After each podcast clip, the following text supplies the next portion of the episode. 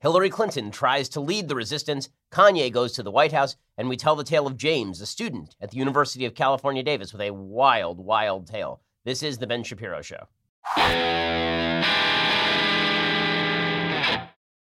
Well, howdy doody. We have lots of news to get to today. First, a couple announcements. First, join me tonight at my next YAF speech, YAF speech in Memphis, Tennessee, starting at 7 p.m. Eastern. I will be dismantling the left's arguments one by one as per my usual arrangement. The event is not live streamed, so you're actually going to have to show up in person. Don't miss your chance to come and watch it in person. It should be a blast. Also, if you're watching all of the news about the midterm elections, you know that great uncertainty is attached to elections and how those elections go may mean something for your financial future. Well, if you are concerned, one way to mitigate downside risk is ensuring that you are diversified financially. And that means having at least a little bit of your money in precious metals. That's why I talk to the folks over at Birch Gold. Birch Gold provides you a hedge against inflation, a hedge against uncertainty, and not only that, they're really good at what they do. Right now, thanks to a little known IRS tax law, you can even move your IRA eligible 401k into an IRA backed by physical gold and silver, which is perfect for folks who want to protect their hard earned retirement savings from future uncertainty, like the uncertainty of the midterms. Look back historically when the bottom falls out.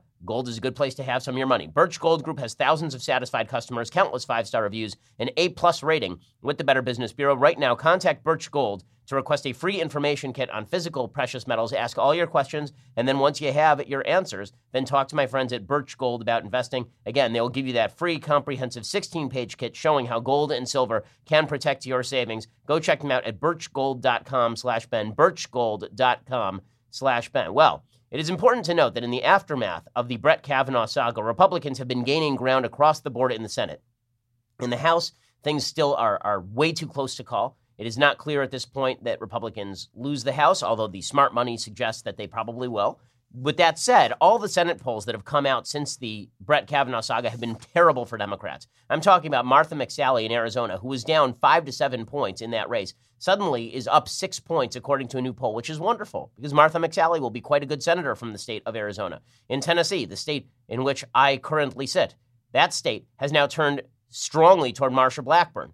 Phil Bredesen, on the heels of a Taylor Swift endorsement, has fallen, plummeted in the polls. He is now down to the 30s, according to some polls. And Marsha Blackburn has pulled convincingly into the lead. Claire McCaskill remains extraordinarily vulnerable in Missouri. So it looks like Republicans could, in fact, in this election, lose seats in the House and pick up some significant seats in the Senate, which makes a big difference because it means that if you have a four or five vote majority in the Senate, next time Republicans have a judicial pick. If Ruth Bader Ginsburg retires for some reason, or if God forbid something happens to her health wise, well, then Republicans will have the opportunity to replace her with a strong conservative, a strong textualist, most importantly, like Amy Coney Barrett, which would be just unreal. Right? And that's a significant possibility if the elections go the way they seem to be going right now. Now, the reason that this shift has happened is not because of President Trump. It's not because of the Republicans. It is simply because the Democrats have bared their fangs. The Democrats have decided that they are going to look as ugly and terrible as humanly possible in public as often as possible. It's so funny because the Democrats, after, after losing to President Trump, decided that what they really needed to do was be more off putting. They look at President Trump and they see that his popularity ratings are in the low 40s, and they thought, well, you know what? If we could imitate that, but do it worse, right? So we won't have the, the kind of blue collar appeal of President Trump. We won't have the sort of personal charisma of President Trump. We'll just be insanely off putting and terrible all the time. Maybe that will win us power again. And it doesn't seem like it is working the media are doing their best to try and cover for this. So you have this conflict that is now happening, this gaslighting that is happening, where Democrats are openly stating, openly, that they are in favor of mob politics, that they are fine with mob politics. They are fine with people showing up at restaurants and yelling at people. They are fine with people trying to beat down the 13 ton bronze doors at the Supreme Court. They are fine with folks screaming at senators in elevators. They are fine with all of these things. All these things are just dandy. And then you have folks in the media saying, no, no, no, Democrats aren't saying that. There are no mobs. That's not, that's not real. Why would you think that the mob stuff is real? And those of us with a brain are going, well, because Democrats said so out loud repeatedly. And then the folks in the media say, no, no, no, no, no. You're not allowed to listen to what Democrats say. The only mobs that exist are Republican mobs. And we say, well, name them. And they say, well, Charlottesville. Well, no, that's not a Republican mob. What are you even talking about? In any case, let's begin today with Hillary Rodham Clinton, who will not go away. She is like just a bad case of genital herpes. She just will not leave. And she remains on the political scene, really torturing everyone, Democrat and Republican. I'm not sure there are that many Democrats who are extraordinarily excited about Hillary Clinton still being around. Again, there, there's a, a basic principle in American politics, which is that after you lose a presidential election, we really don't want to hear from you pretty much ever again. Hillary Clinton, however, does not know this rule. So she continues to appear in the media and say silly things. What you have to love about Hillary Clinton, I really mean this, what you have to love about her is that she is utterly transparently mechanical. It's like removing the face of a clock. You can see all the gears working in real time. So, for example, yesterday she was on CNN and she was asked specifically about civility. Now, we all know that Hillary is not the nicest human being. And that's, that's not a great shock. But Hillary was also the person who kept saying during the 2016 election, every time they go low, we go high. When they go low, we go high. Right? That, that was her routine during the 2016 election. Well, now she's changed her tune. Why has she changed her tune? Because she realizes that the passion of the base is not with civility. The passion of the base is not with decency. The passion of the base is with yelling and screaming and kicking on the floor like my two and a half year old son when I tell him he's not allowed to push Emily at school. Right? That's that's how the Democratic base is responding to the latest round of politics. She knows that, and so Hillary, being transparently manipulative and political, has started to try to personality mirror. Now, there's certain people in our office. I won't name names like Michael Knowles, who are excellent at personality mirroring. This is just something that they do. It's like a natural quality. If you talk to Michael Knowles and you are jovial, he will be jovial. If you talk to Michael Knowles and you're in a bad mood, he will be in a bad mood. Like Michael Knowles has a unique capacity to mirror human personality. It's one of the things that makes him roguishly likable is that he he mirrors personality quite well. Well, Hillary Clinton is really bad at it. Hillary Clinton tries to do it but fails. So she's supposed to be trying to sort of encompass the rage of her own base here. But it's so mechanical that you can see all the gears moving. And it's sort of delightful to see all the gears moving because you can see, once again, why she lost. Here's Hillary Clinton explaining that Democrats should not be civil with Republicans. That the time for civility is over, which makes you wonder when was the time for civility not over? And I was here for the Obama administration when the IRS was militarized against conservative 501c3 groups. I was here for the Obama administration when they were cramming down a horrific Iran deal that put our allies in danger and then lying to the American public about it and then chortling over lying. I was here for the Obama years when Barack Obama went out in public and made excuses for rioting in Ferguson and Baltimore. So I'm not sure what Hillary Clinton is talking about when she says the era of civility is over. But here's Hillary Clinton saying, we don't need to be civil anymore because we disagree with Republicans. And why would you be civil with people with whom you disagree? You cannot be civil with a political party that wants to destroy what you stand for, what you care about. That's why I believe if we are fortunate enough to win back the House and or the Senate, that's when civility can start again. so in victory, civility. So civility can start again when we dominate you and put our boot on your throat. That's when civility makes a comeback. Now, what's funny about this is that her premise that you can't be civil to a party that wants to destroy all the things that you stand for that's the premise of party politics in the United States. There's not a lot unifying the Democratic and Republican parties right now. They both want to destroy what the other party stands for. That does not remove the requirement to be civil. Now, I think Republicans understand this much better than Democrats do, or at least did until 2016. The, the great untold story of the last 25 years is that Democrats categorized every Republican as evil and nasty and bigoted and homophobic and racist and all of these terrible things. And finally, Republicans responded in 2016 by saying, you know what? Screw you two. We're done. And I have a chart to prove it. So here's a chart from Jonathan Haidt's new book about polarization in American politics. And here's what it shows it's partisan hatred for the other party. And you will see that the lighter line, if you're watching this, you can see the lighter line shows that you that folks who hate the Democratic Party, Republicans who hate the Democratic Party, and the darker line shows Democrats who hate the Republican Party. What you will see is that until 2016, Democratic hate for the Republican Party was higher or equal to hate from Republicans for Democrats every year since 1980. Right? That's the actual trend line here. What you see in this trend line is that since 1980, when Ronald Reagan won election, Democratic hatred for the Republican Party skyrocketed and was significantly higher than Republican hatred for the Democrats all the way up until 1995 or so. Then they sort of drew even, and they basically are right on top of each other. And then after George W. Bush was elected, then Democratic hatred for the Republican Party skyrocketed again and remained higher. This is the part that's amazing. It remained higher than hatred for the Democratic Party by Republicans all the way until 2016, which means even after Barack Obama was elected, Democrats still hated Republicans more than Republicans hated Democrats, which shows you that Republicans, in the end, really believe, I think, they, they believe and have believed this for, for decades, that Democrats are wrong but not evil, and Democrats believe that Republicans are both wrong and evil. And in 2016, Republicans finally said, listen, you guys think that we're evil? Well, that makes you evil. We're done with this. Right? You're going to say that you hate us just for partisan reasons? Well, we hate you right back. You can go shove it. We are not interested in playing this game with you anymore. That's what's happened. So the media only noticed this around 2016 because the media are partisan Democrats. The folks in the media only noticed that Republican hatred for Democrats had skyrocketed in 2016 because for the first time it was evident that that was the case. Because until then, Democratic hatred for Republicans always had exceeded Republican hatred for Democrats. And the media were part of that problem. The media were forwarding that hatred. The media were cheering it on. It was the media declaring that George W. Bush was a war criminal. It was the media declaring that the Tea Party were a bunch of terrorists. It was the media declaring that the, that the Tea Party were a bunch of mob thugocracy fans. Right? This, was, this was their claim. And then in 2016, Republicans won, partially by saying, okay, fine, we will activate the hatred within, right? They'll fall for the Emperor's trick in, in Return of the Jedi.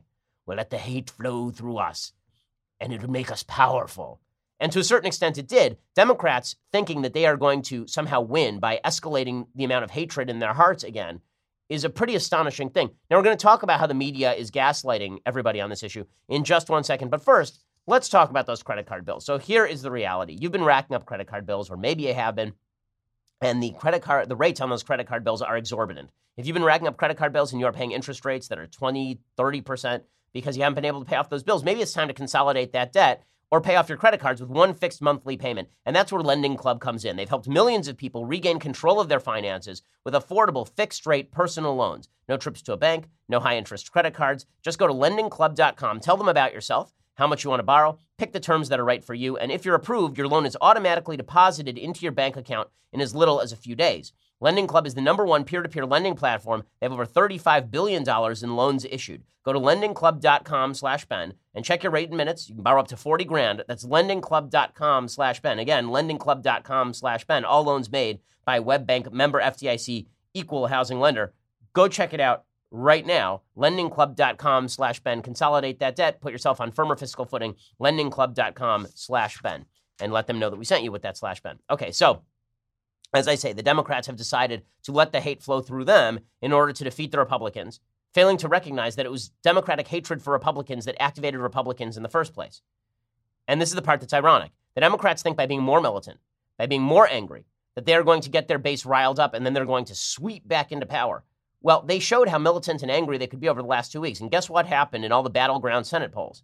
They lost ground because Republicans looked at that and they said, Oh, I remember why I was scared of you. I remember why I was angry at you. And here I am. I'm back, and we're going to vote this time around. Well, Mazie Hirono is joining the party. She, along with Hillary Clinton, is now a big fan of all of this mob sort of stuff.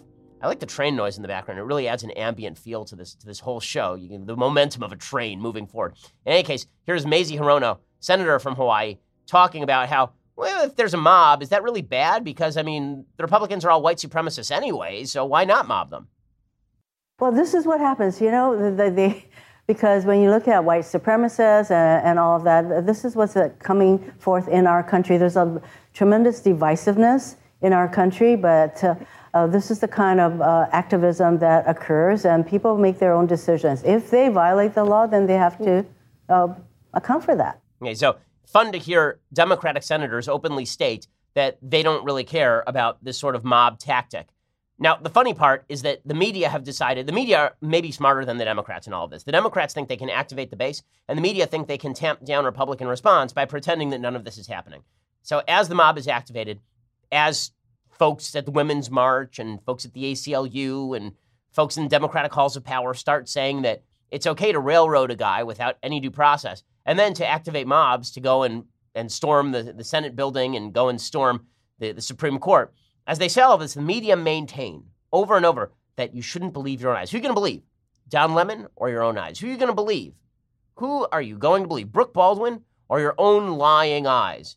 And this is the way they, they approach this. So last night on CNN, Matt Lewis and Mary Catherine Ham, both friends of mine, and both Republicans, are on with Brooke Baldwin, and they're talking about President Trump, who is labeled Democratic politics, mob politics, which it is at this point. Listen to Brooke Baldwin try to spin away. I mean, it's, it's amazing. Listen to her try to spin away the fact that mobs invaded the Hart Senate building and tried to intimidate people, and then went to the and then went to the Supreme Court and tried to beat in the doors. Here is here is Brooke Baldwin, Brooke Baldwin doing her best to gaslight the American people. Oh, you are not going to use the mob I will, word Oh, here. it's it's totally a mob. It is without a There's doubt. I mean, it's, it's, there's no other word for it. It's a go watch.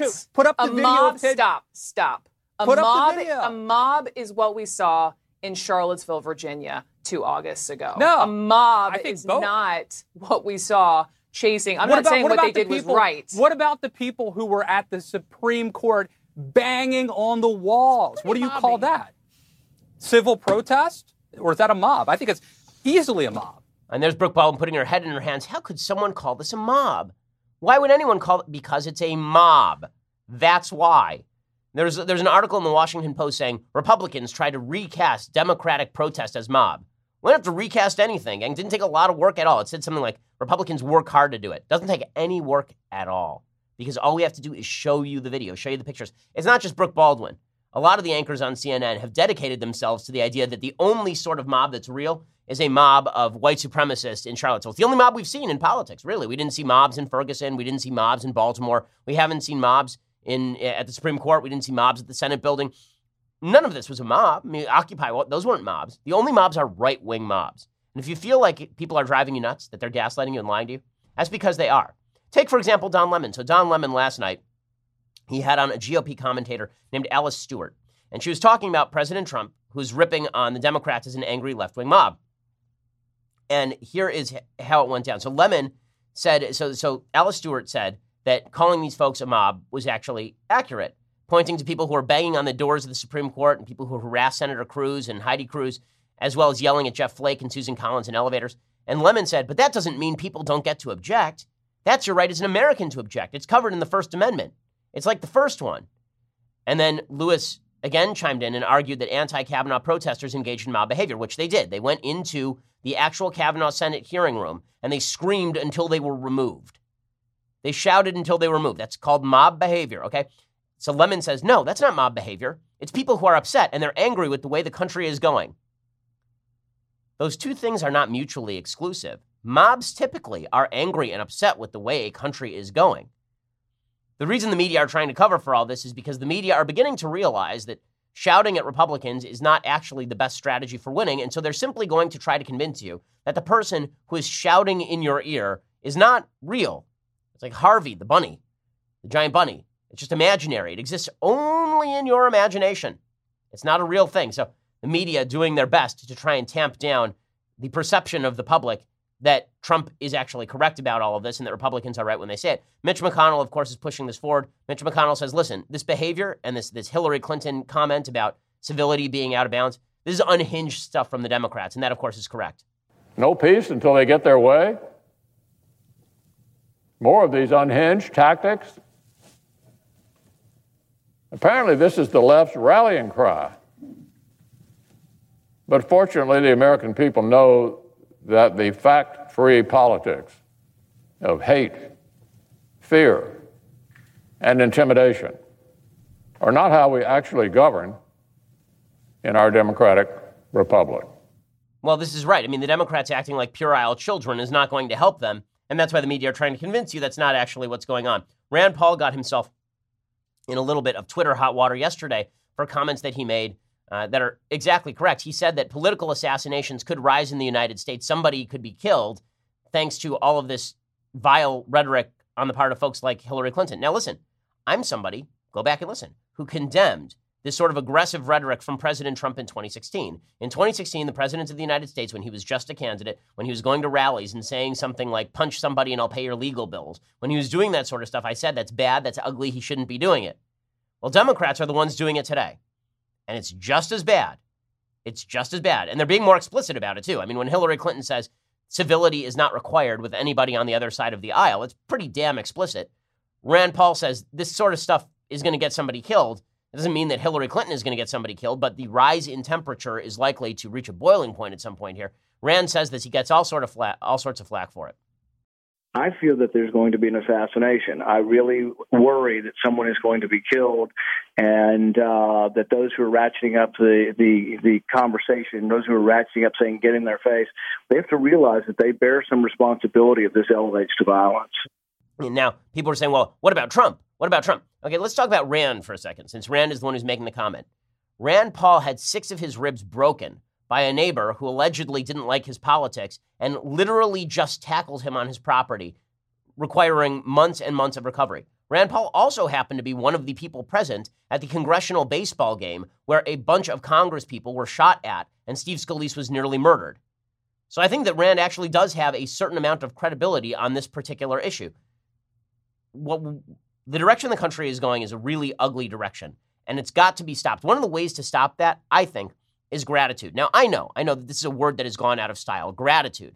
Why should we be grateful? Clearly, things are so bad in America, except things are not bad in America right now. Things are very far from bad in America right now. In just a second, I want to explain to you that not only are things not bad in America, things have not been bad in America for a few decades here. And all of the political motivation to try and drive us to anger and panic is completely overstated. But first, Let's talk about your impending doom. Since we're in a dark mood, let's talk about your impending death.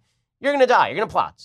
And let's just face that reality. Now, prepare for that eventuality by going and getting some life insurance. You want to make sure that your family is taken care of in case, God forbid, something happens to you. And that's where Policy Genius comes in. They compare quotes from the top life insurance companies to find the best policy for you.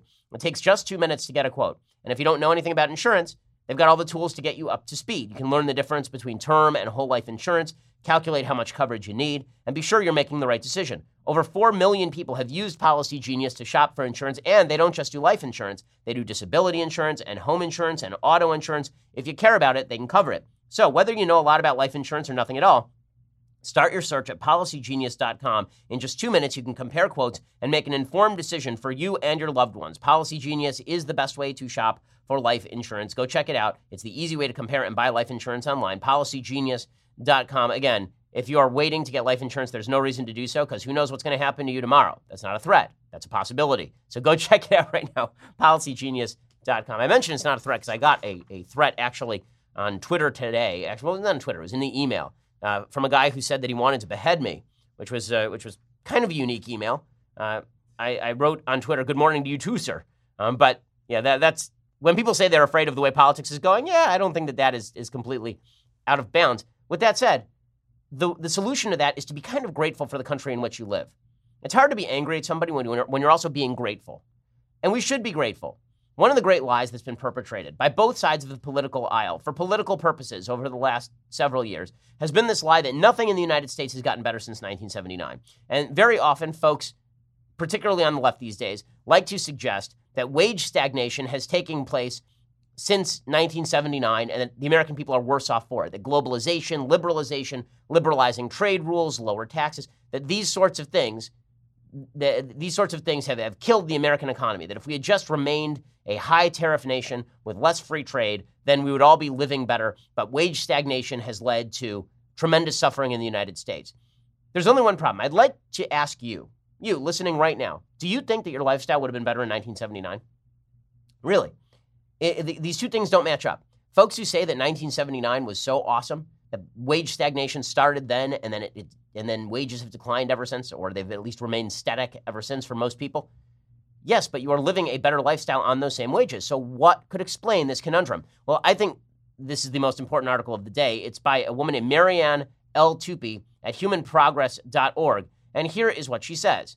She says, according to a 2015 report by the Economic Policy Institute, which is a left wing think tank based in D.C., ever since 1979, the vast majority of American workers have seen their hourly wages stagnate or decline. This is despite real GDP growth of 149% and net productivity growth of 64% over this period. In short, the potential has existed for ample, broad based wage growth over the last three and a half decades, but these economic gains have largely bypassed the vast majority. Now, it is certainly true that average hourly earnings of production and non supervisory employees in the private sector have barely changed between 1979 and 2015. In October 1979, average hourly earnings stood at 651 or 21.20 in 2015 dollars if you adjust for inflation. In 2015, average hourly earnings stood at about 21 bucks and 18 cents, which is slightly below the inflation adjusted 1979 level. But we are forgetting three important factors, and this is the reason that you are living better today. It's the reason you have better stuff, it's the reason you have a bigger house, it's the reason why your lifestyle is significantly better than it was in 1979. One, expansion of non-wage benefits. People get all sorts of benefits that are not wage related in today's economy. Second, a massive fall in the price of consumer goods. If you are making the same amount of money that you made last year, but all the goods are half as expensive, you can buy more of the goods. I mean, this seems pretty intuitive. If you can buy more stuff, why do you care what the number is on your wage? What matters is whether you can trade that wage for more things.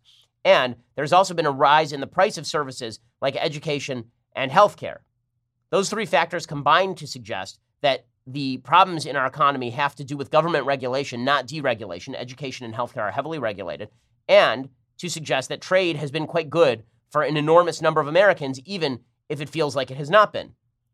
So here's what this article suggested Human Progress, and this is right. In recent decades, non wage benefits expanded. Today, they include relocation assistance, medical and prescription coverage, vision and dental coverage, health and dependent care flexible spending accounts, retirement benefit plans, group term life and long term insurance plans, legal and adoption assistance plans, child care and transportation benefits, vacations, sick paid time off.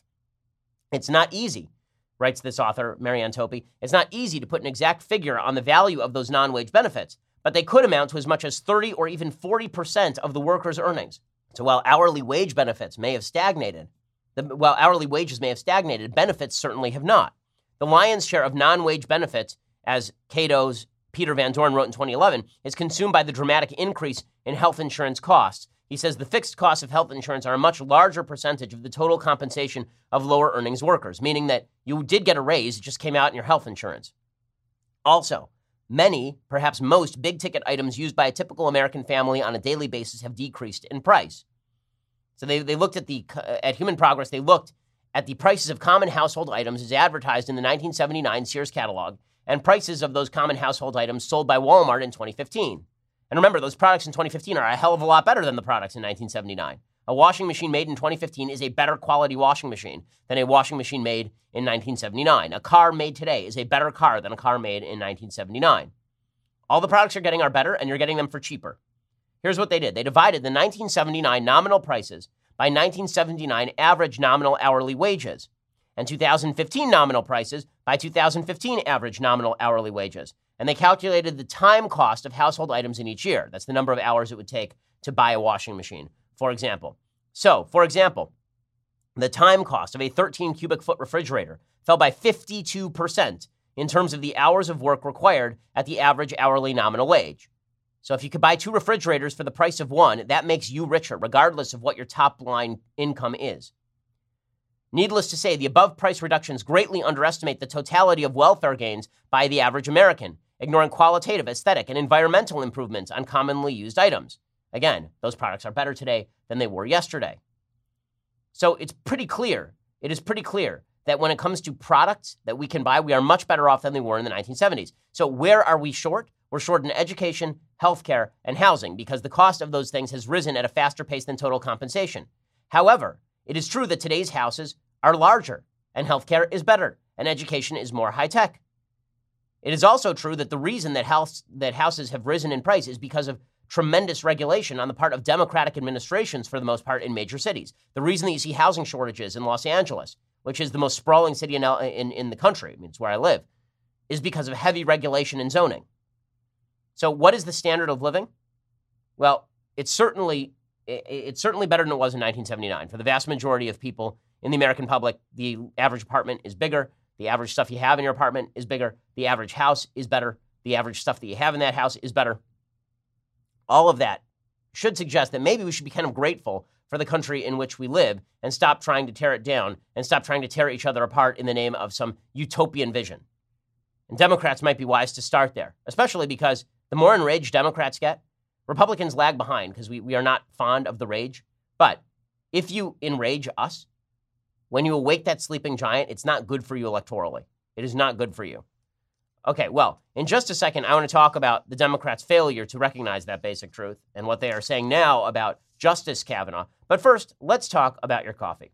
If you've ever found yourself wincing at the weak taste of coffee from a left leaning corporate brand that worries about whether people can use their bathroom for free as opposed to buying a cup of coffee, well, you may have thought, I wish they spent less time on meaningless bias training and more time on making coffee that is good. And that's why you need Black Rifle Coffee. Black Rifle Coffee, the, the quality of the coffee is excellent. Not only that, the folks who stand behind Black Rifle Coffee are awesome. They're pro veteran, they are veterans, many of them themselves. It is founded by former special operation vets, and Black Rifle delivers the best roast to order coffee now directly to your door. This guarantees you're getting fresh premium coffee with every order. These are folks who are not politically correct, just themselves, and their coffee tastes like it would come from folks who are not politically correct, meaning it is strong coffee, it is not watered down. In addition to great coffee and gear, Black Rifle has a coffee club that makes things really easy. No lines, no running out, just great coffee shipped right to your door every month, hassle free. Plus, when you join that coffee club, you'll receive discounts and offers not available to other customers. Also, they give a portion of their sales to veteran and first responder causes, so you're doing something good every time you buy a cup of coffee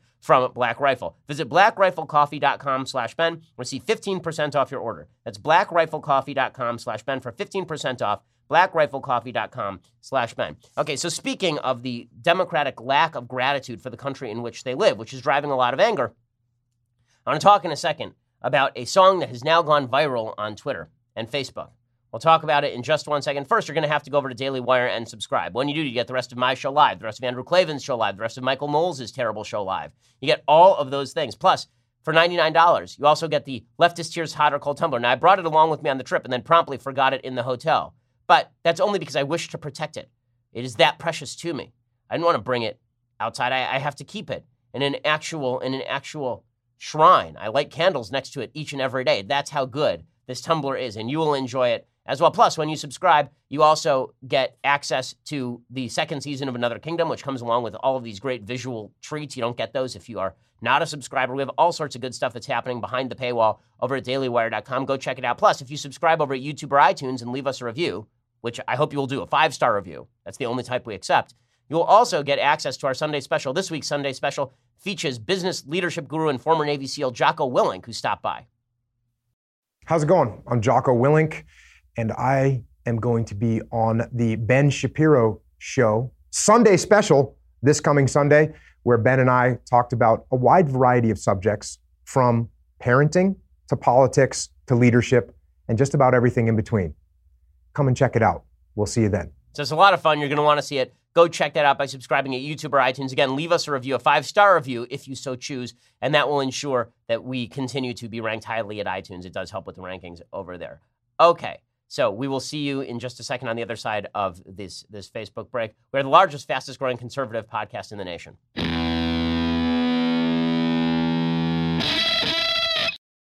Okay, so let's talk about the fact that the left doesn't seem to realize they live in a, a great country and that they believe that we all ought to be living in fear every single day. Now, fear mongering is never a wonderful thing.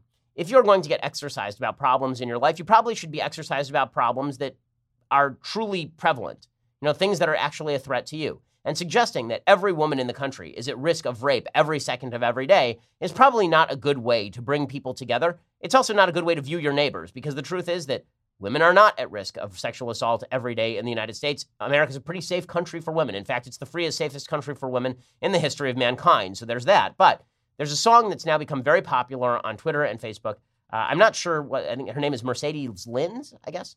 Uh, and she's put up this song, and folks on the left are just ecstatic about this song because it suggests that men should not be concerned about false allegations of sexual assault. We should not be concerned about it anymore. So, you know, men who are worried that in the aftermath of the Brett Kavanaugh nonsense, that anybody can be accused at any time without any corroborating evidence, they should sit down and shut up because women have it tough. Now, there's a logical flaw at the root of this, which is two things can be true at once. Women can be afraid of bad men, and men can be afraid of bad women. Why these two things are supposedly mutually exclusive is beyond me.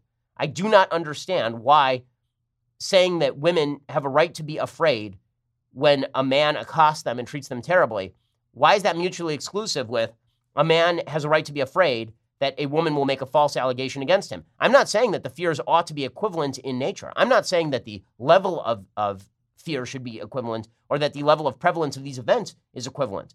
But to say that I shouldn't be afraid of something bad happening to me because something bad could happen to you makes no sense at all, just on a logical level. And the reason I say this is because there are cases, many cases across the United States, particularly on campus right now, where men are being accused of things that they did not do, and it's costing them time, money, and credibility. So here's the story of James. I'm going to tell you the story of James, and then we're going to get into this lady's song. So James was a freshman at the University of California, Davis. This is according to Reason magazine. He was on his way to math class when he received an email that would derail his life for the next few months. The university's Title IX office, which handles sexual misconduct disputes between students, was investigating a complaint against him. This was in February 2018, right after Harvey Weinstein and Al Franken and all the rest. James said this was not a good time to get accused of something like this. The email from the Title IX compliance officer went into great detail about the seriousness of James' situation. He would be investigated in accordance with the university's sexual assault and sexual violence policies, as well as the student code, which covers physical assault, threats of violence, and conduct that threatens health and safety. A finding of responsibility could result in suspension or even expulsion. But the email was short on details of the alleged conduct. According to the Title IX office, a female student named Becky had complained that James touched her on the breasts and buttocks over and under her clothing without her consent. James knew Becky. They'd been classmates in drama and briefly friends. On the evening of October 20th, 2017, they'd met up with some other friends to play music. Eventually, finding themselves alone in Becky's dorm, they kissed for a few minutes and engaged in some light sexual touching before other students interrupted them. In James's view, the encounter had not only been fully consensual, it was also mutual. Becky bore just as much responsibility for initiating it as James. As Becky would later make clear to the investigator, she had also touched him sexually. She explicitly described her own actions in her official statement. James's attorney wrote about the incident and, uh, and here's what they wrote Becky's account of the incident, as set forth in the summary of her investigative interviews, does not on its face allege any act of prohibited conduct. Doesn't matter. The investigation continued until May 1st, at which time the Office of Student and Judiciary Affairs finally concluded that James was innocent. Even so, Becky was uh, afforded the opportunity to appeal the decision, consistent with university policy as dictated by the Obama administration's Education Department. It cost James $12,000 in legal fees to defend himself against an allegation in which the girl admitted admitted that she was mutually involved in the sexual conduct. I mean, it's pretty astonishing. According to Becky's complaint, the kissing followed a night of mutual flirting and started out romantic. Eventually, she either asked James to close the door or closed it herself. They continued kissing and also touching as they grinded against each other. And he, st- he says, My hand started making my way up her back, slowly, respectfully testing the waters. James opened his eyes to make sure Becky was enjoying what was happening. She seemed into it, and so he touched her over her clothes. James removed his shirt, and she told him to drop it on the floor. So, in other words, she was involved in every step of all of this. Right? At one point, James became too forceful. He was grinding against her. She was pressed against a closet door, and Becky asked him to be more gentle. He agreed and toned down the grinding. Becky admits that she kissed James's neck, but didn't think she gave him a hickey. She did, however, ask him whether he was into certain types of sexual activity. And she says that she was aroused by all of this. So she says all of this to the Title IX court. It cost him $12,000 anyway. So should men be worried about this sort of thing?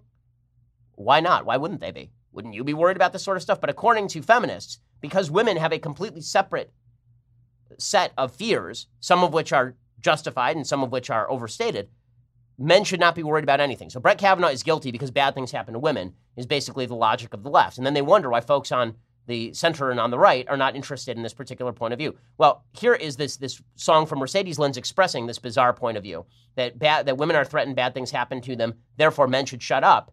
Here she is singing about it. This has I think 5 million views on Twitter. It's gone viral, of course.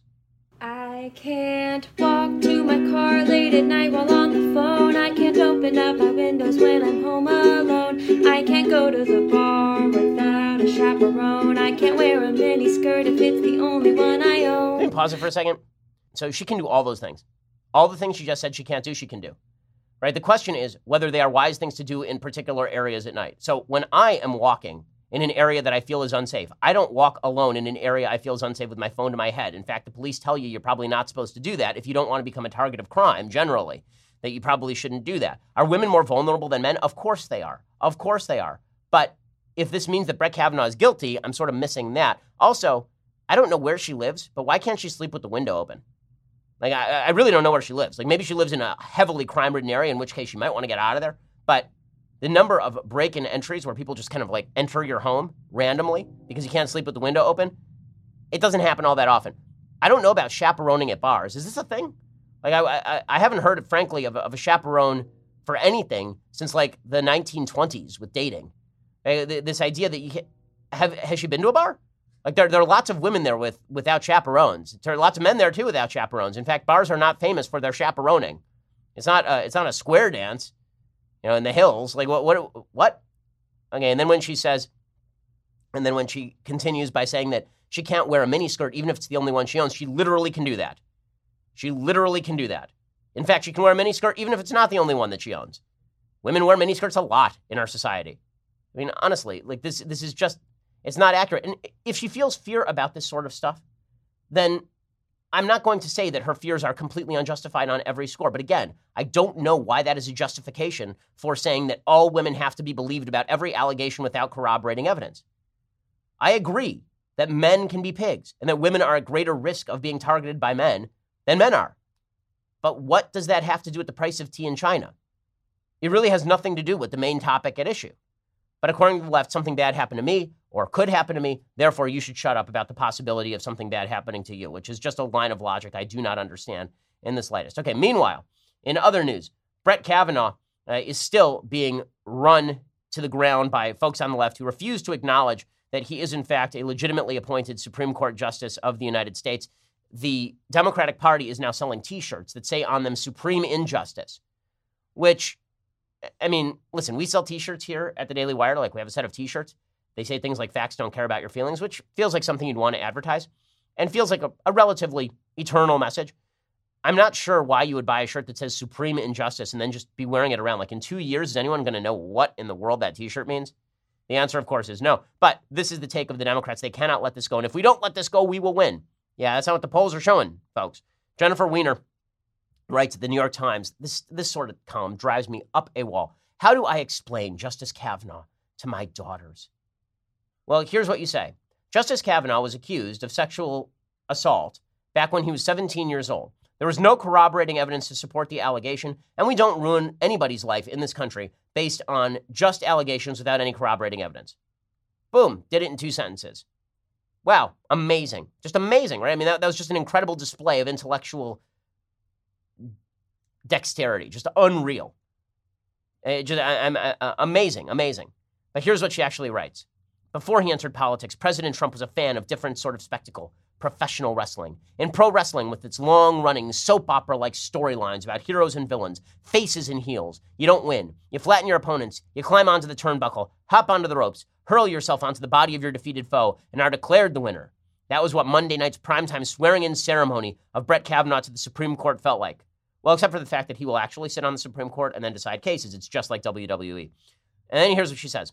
With his wife and young daughters in the audience, Justice Kavanaugh made all the correct conciliatory noises. Gone was the red faced, furious man of late September with his claims about dark money and Clinton funded plots. Gone was the man who alternatively wept and roared and looked as if he was trying to pass a kidney stone of compressed rage.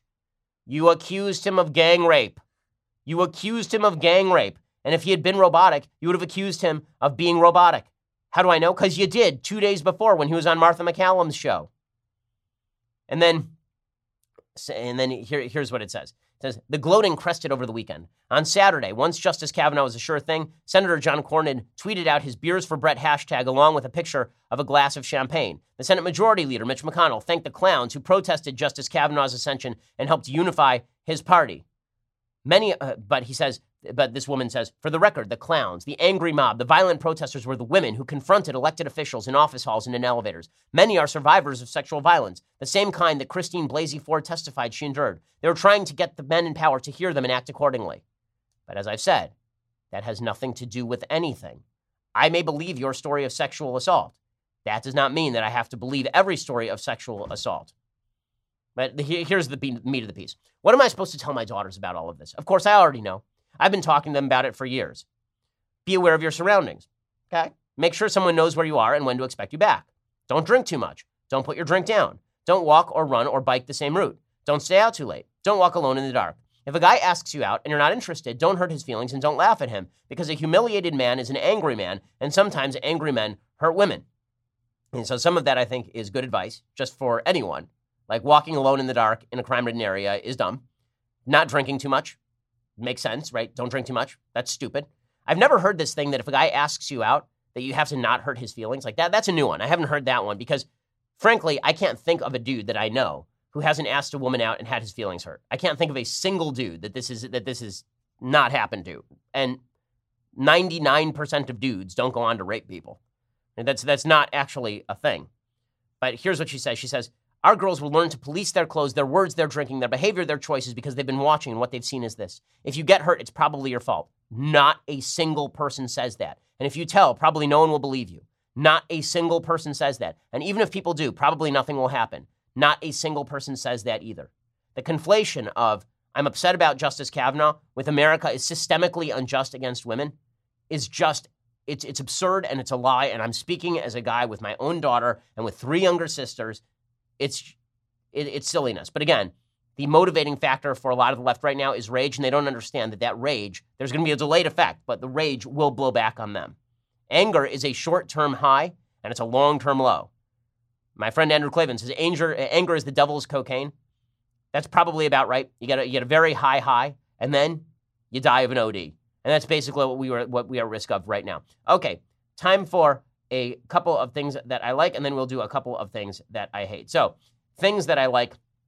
This video from a guy named Justin Norman is just hysterical. So he decided that he was going to create a new service. It's called NaziMaker.com. It's a service so that folks on the left can make anyone into a Nazi. Here is the here is the video he cut to push his new product, NaziMaker.com. Are you looking to resist fascism but can't find a single Nazi to punch? We've all been there. Fortunately, due to recent breakthrough advances in Nazi hunting technology, there's a solution. Sounds like capitalism. Hey, we all have to make sacrifices to save America. Now put down that rock and point your MacBook Pro web browser to www.nazimaker.com. Now, just type in the name of any conservative, centrist, or even liberal, and with just a few keystrokes, you can easily transform any person with whom you disagree into a freshly minted white supremacist. Just look at how easy it is. Am I God? You are now. And now that you've turned all of these public figures into Nazis, you can assume everyone who follows them is a Nazi too. And since every Nazi deserves a good punch in the throat, I think we all know what these disgusting fascists are in for at their next speaking event. Thanks, NaziMaker.com. Hey, no problem, guy. Yep, that is a pretty good take on exactly how the left has decided to polarize the political debate at this point. Now, for an actual thing that I like, something that might be able to bring us together at least a little bit. Netflix has is I've only seen the trailer because they haven't actually brought out the series yet. It just looks spectacular. It's a new series called Medal of Honor, in which they talk about the stories of folks who have won the Medal of Honor, and it just looks awesome. Here's a little bit of the trailer.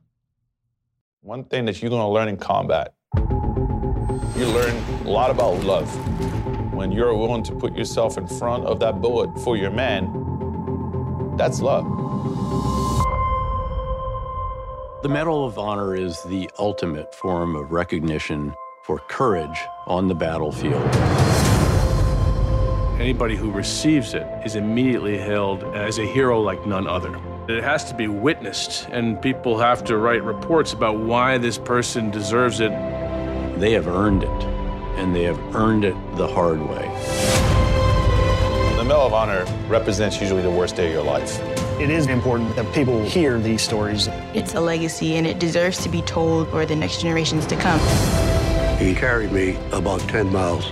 Because of our friendship, I knew that he would try to take it care looks of terrific, me. right? I mean, this this really looks good, and I can't wait to see it. Looks like it's got reenactment and and documentary stories. It just looks it looks terrific, terrific. So uh, I'm looking forward to it, and uh, I think you might like it as well, which is why I bring it up. Okay, time for a couple of things that I hate. So, thing I hate number one. So, Hillary Clinton, everything that she says is just terrible these days. Well, my favorite part of this interview she did on CNN is where she was asked about the allegations against Bill Clinton based on her speeches and, and her statements about Brett Kavanaugh. And here's what she had to say about Bill Clinton and Brett Kavanaugh.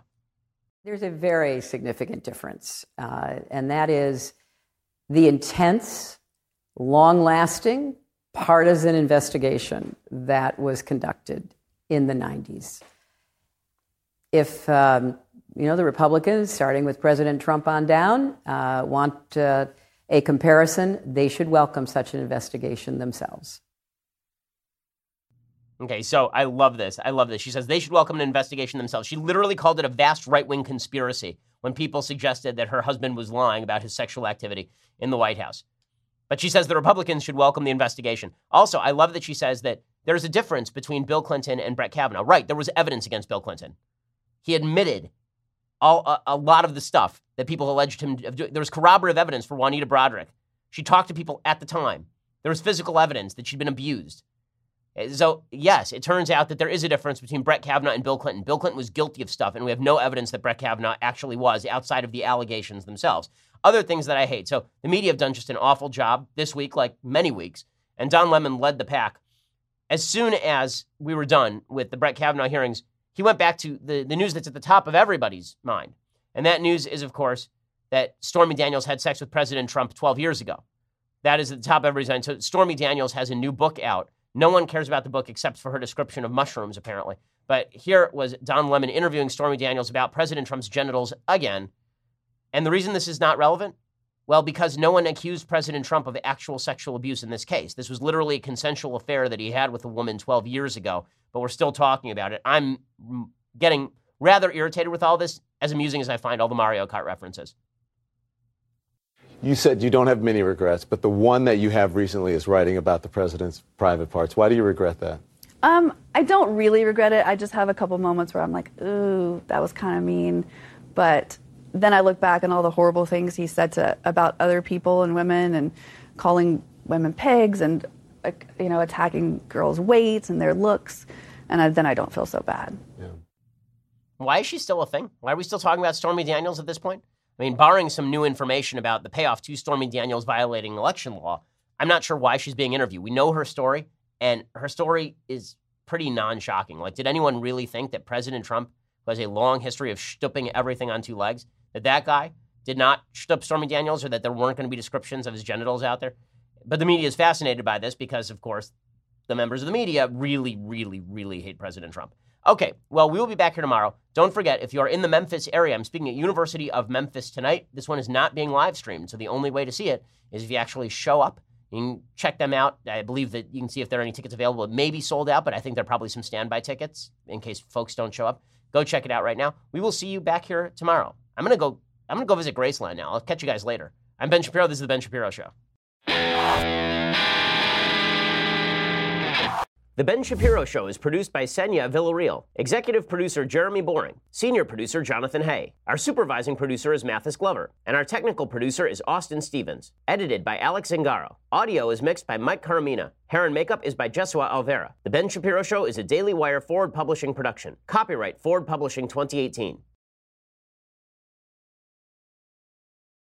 We'll get to more on this in just one second. First, Pure Talk believes in American values, and that free should mean, you know, like free. So when you switch to Pure Talk today, you'll get a free Samsung 5G smartphone. There's no four line requirement, no activation fee, just a free Samsung that's built to last with a rugged screen, quick charging battery, and top tier data security. Qualifying plans start at just 35 bucks a month for unlimited talk, text, 15 gigs of data, and a mobile hotspot. Pure Talk gives you phenomenal coverage on America's most dependable 5G network. It's the same coverage you know and love, but for half the price of the other guys. The average family saves almost $1,000 a year. So, I challenge you to choose a company that actually doesn't hate your guts and shares your values. Let Pure Talk's expert U.S. customer service team help you make the switch today. Go to puretalk.com slash Shapiro to claim your eligibility for your free brand new Samsung 5G smartphone and start saving on wireless today. Again, go to puretalk.com slash Shapiro to switch to my cell phone company. I've been using them for years. They're fantastic. You'll love them as well. Go to puretalk.com slash Shapiro and claim your eligibility on that free brand new Samsung 5G smartphone. Start saving.